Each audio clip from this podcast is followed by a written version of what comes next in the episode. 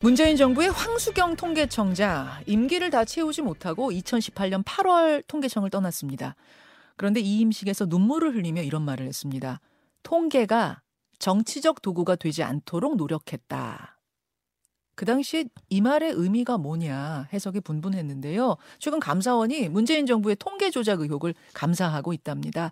부동산 통계 그리고 소득주도 성장 통계와 관련해서 청와대의 압력 왜곡이 있었다. 이런 혐의를 지금 들여다보고 있다고 합니다. 아마 당시 청와대 수석 두 명이 곧 감사원 조사를 받을 것으로 어, 이렇게 지금 전망이 되는데요. 국민의힘에서는 소주성이라는 판타지 소설을 위해서 숫자까지 조작했다. 이런 논평이 나옵니다. 자, 도대체 무슨 얘기인지 오늘 직접 좀 들어보겠습니다. 국민의힘 김행 비대위원 나오셨어요. 어서 오십시오. 네, 반갑습니다. 비대위원님, 아니 오늘 뭐 이 사실은 통계청 이야기 또 부동산 이 통계 조작 이야기 이것 때문에. 모시긴 했는데 네네. 아니 얘기 들어보니까 오늘 이 스튜디오 출연 마치자마자 비대위 회의 가서 굉장히 중요한 결정하신다면서요. 그래서 전부 다 비공개예요.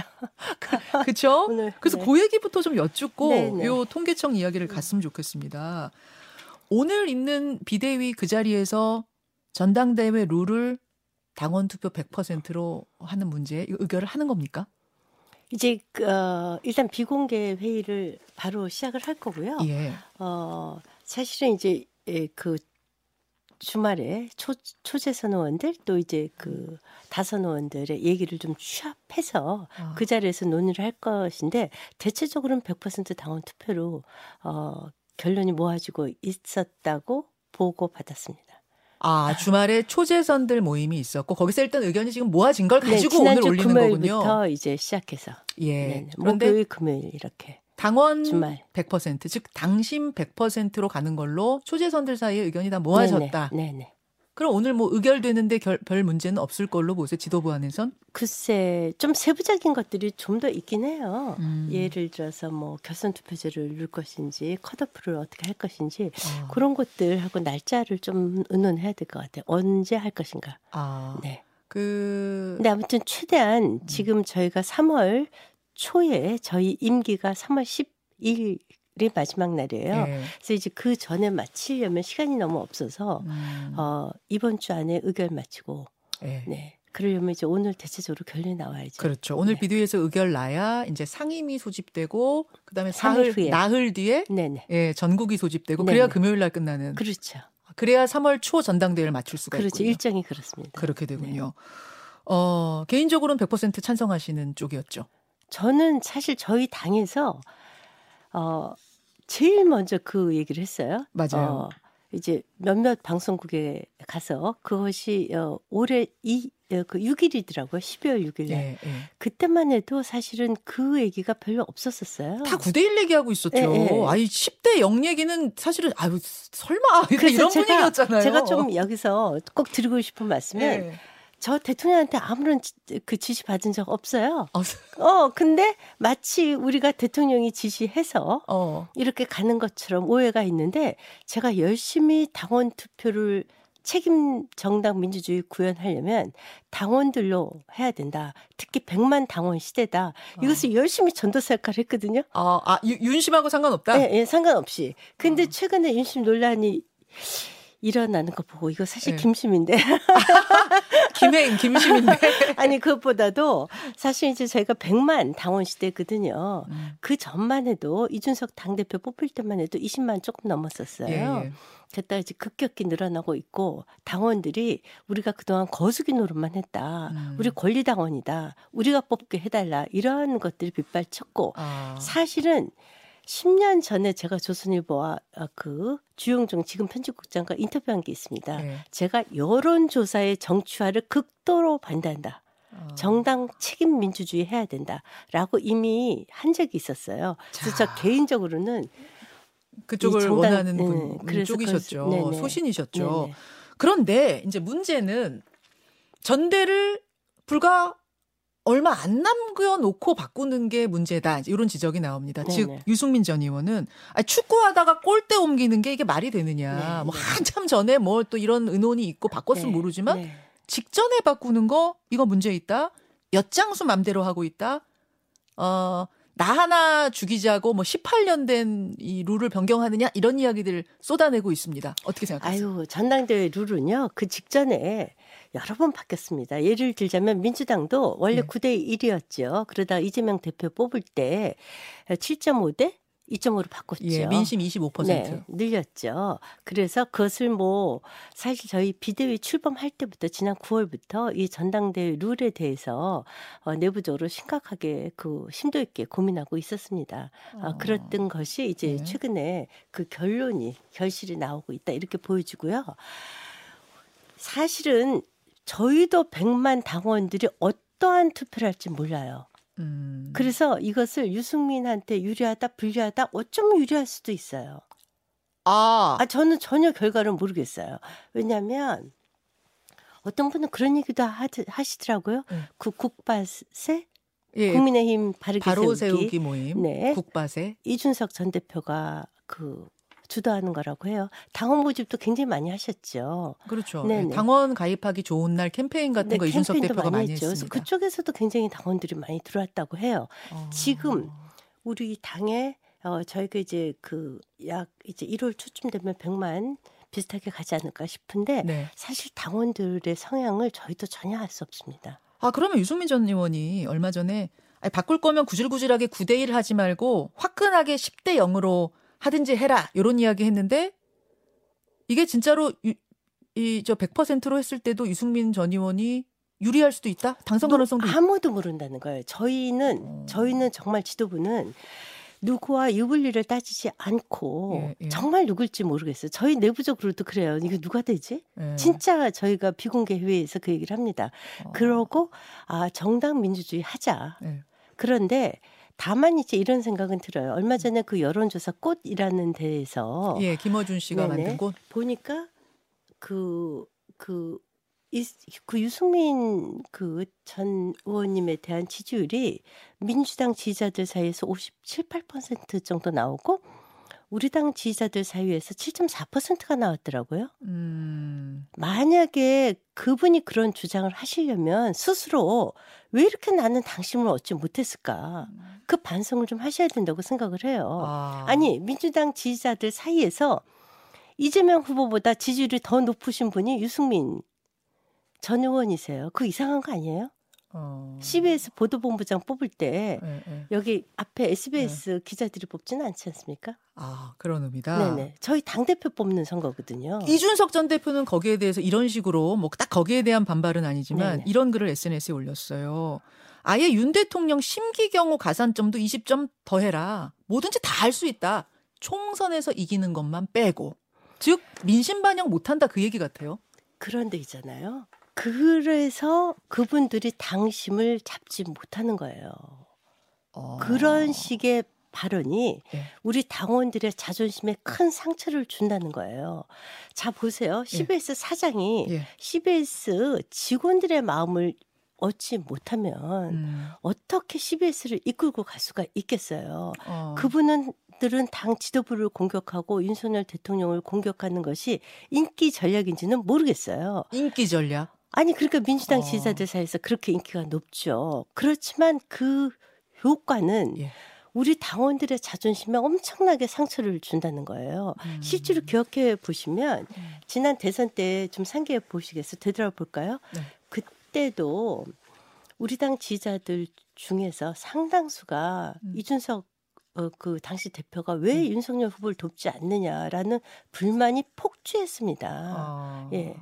그래서 아니 이런 식으로 소금 뿌리기 좀 그만하시고 아하. 저는 이준석 어, 전 대표가 훌륭한 정치 지도자가 될 것이라고 봐요. 음. 당신부터 음. 우리 바둑 둘 때 아생 연후 살타라는 말이 있어요. 음. 그쵸?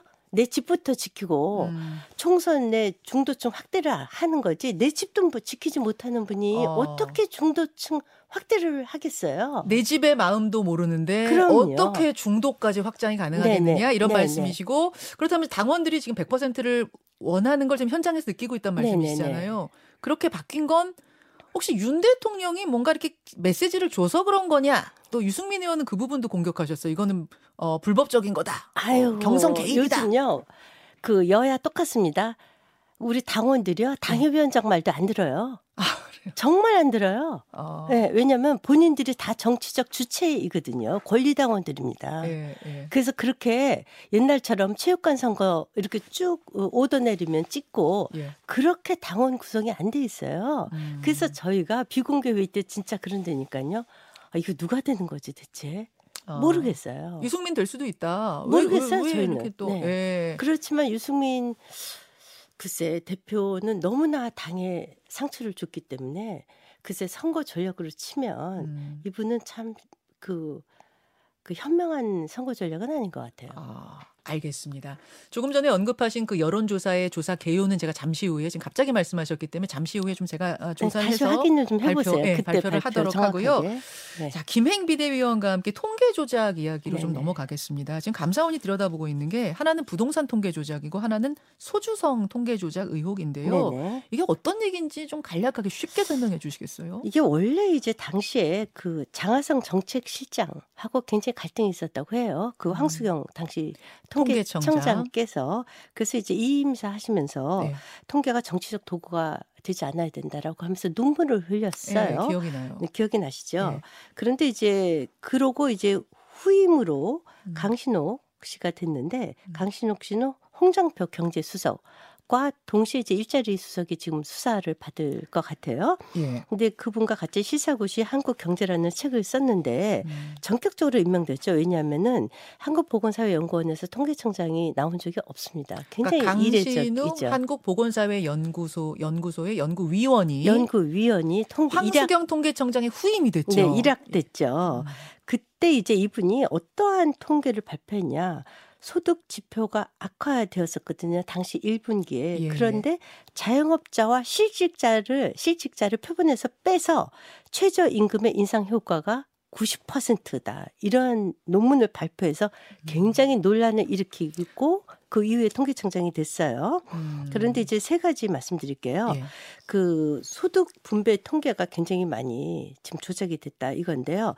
황수경 청장 때 200만 원 이하 저소득층 비율이 32.9%였어요. 예. 그런데 이게 총장이 그 청장이 바뀌자마자 25.8%로 7.1%나 급감합니다. 음. 이거 사실 있을 수 없는 일이거든요. 음. 어떻게 이렇게 통계 조작이 돼서 양극화 지표가 마치 개선된 것처럼 이렇게 얘기를 했고요. 두 번째는 이제 비정규직 숫자인데요. 황 청장 때 그 86만 7천 명이 늘었다고 발표했었어요. 예, 예. 당시 이제 문재인 음, 대통령께서는 비정규직 제로를 슬로건으로 내세웠으니까 음. 너무나 당황스러웠었던 거예요. 예. 그런데 청장이 바뀌자마자 예. 비정규직이 마이너스 5,500명이라는 통계 수치가 나옵니다. 어. 이거 이해 가세요? 같은 자료를 같은 통계 아니죠. raw data를 데이터를 바꿨죠. raw data를 통째로 주고 표본 설계를 다시 하고 음. 또 여론 그 그때 당시에 그 통계 지수들을 네. 새로 입력을 했죠. 그러니까 원본 데이터, raw data는 raw 같은 데이터는 데이터고 같은 데이터인데 분석을 달리한 거죠. 분석을 달리해서 네. 황 청장일 때랑 강 청장의 것과 완전 다른 게 나왔다. 네, 어떻게 생각해 보세요. 어떻게 비정규직이 86만 7천 명에서 마이너스 5만 5천 명이 되겠습니까? 마지막으로 주택 가격 조작 문제인데요. 네. 당시 17.2% 서울 아파트 값이 상승했다고 발표했어요.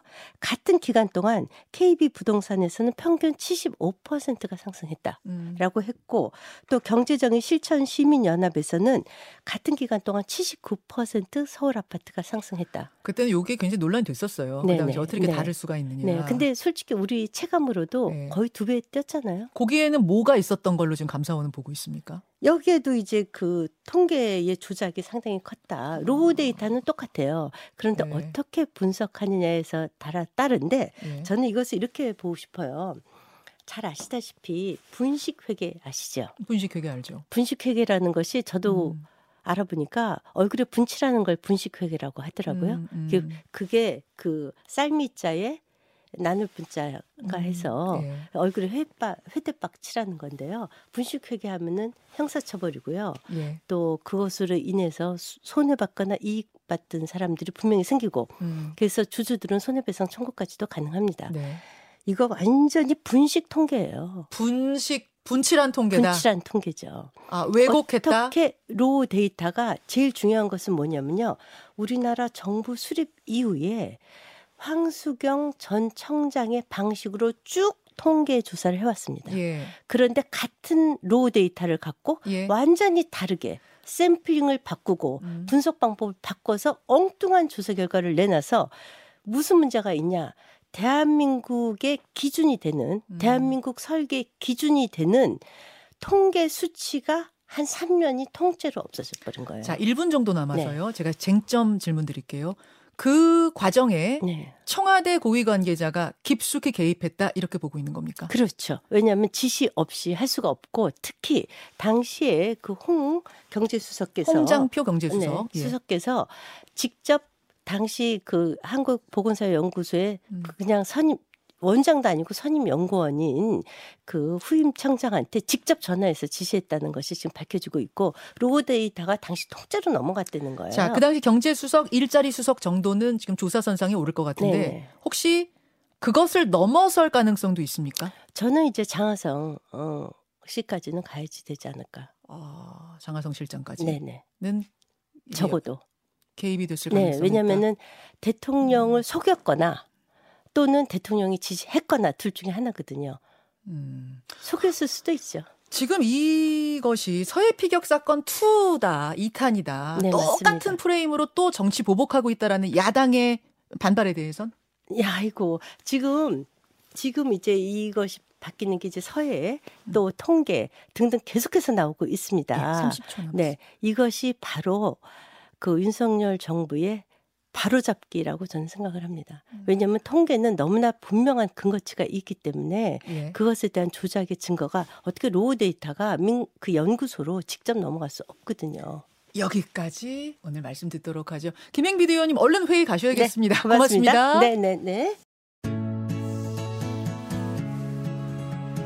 김현정의 뉴스쇼는 시청자 여러분의 참여를 기다립니다. 구독과 좋아요, 댓글 잊지 않으셨죠? 알림 설정을 해두시면 평일 아침 7시 20분 실시간 라이브도 참여하실 수 있습니다.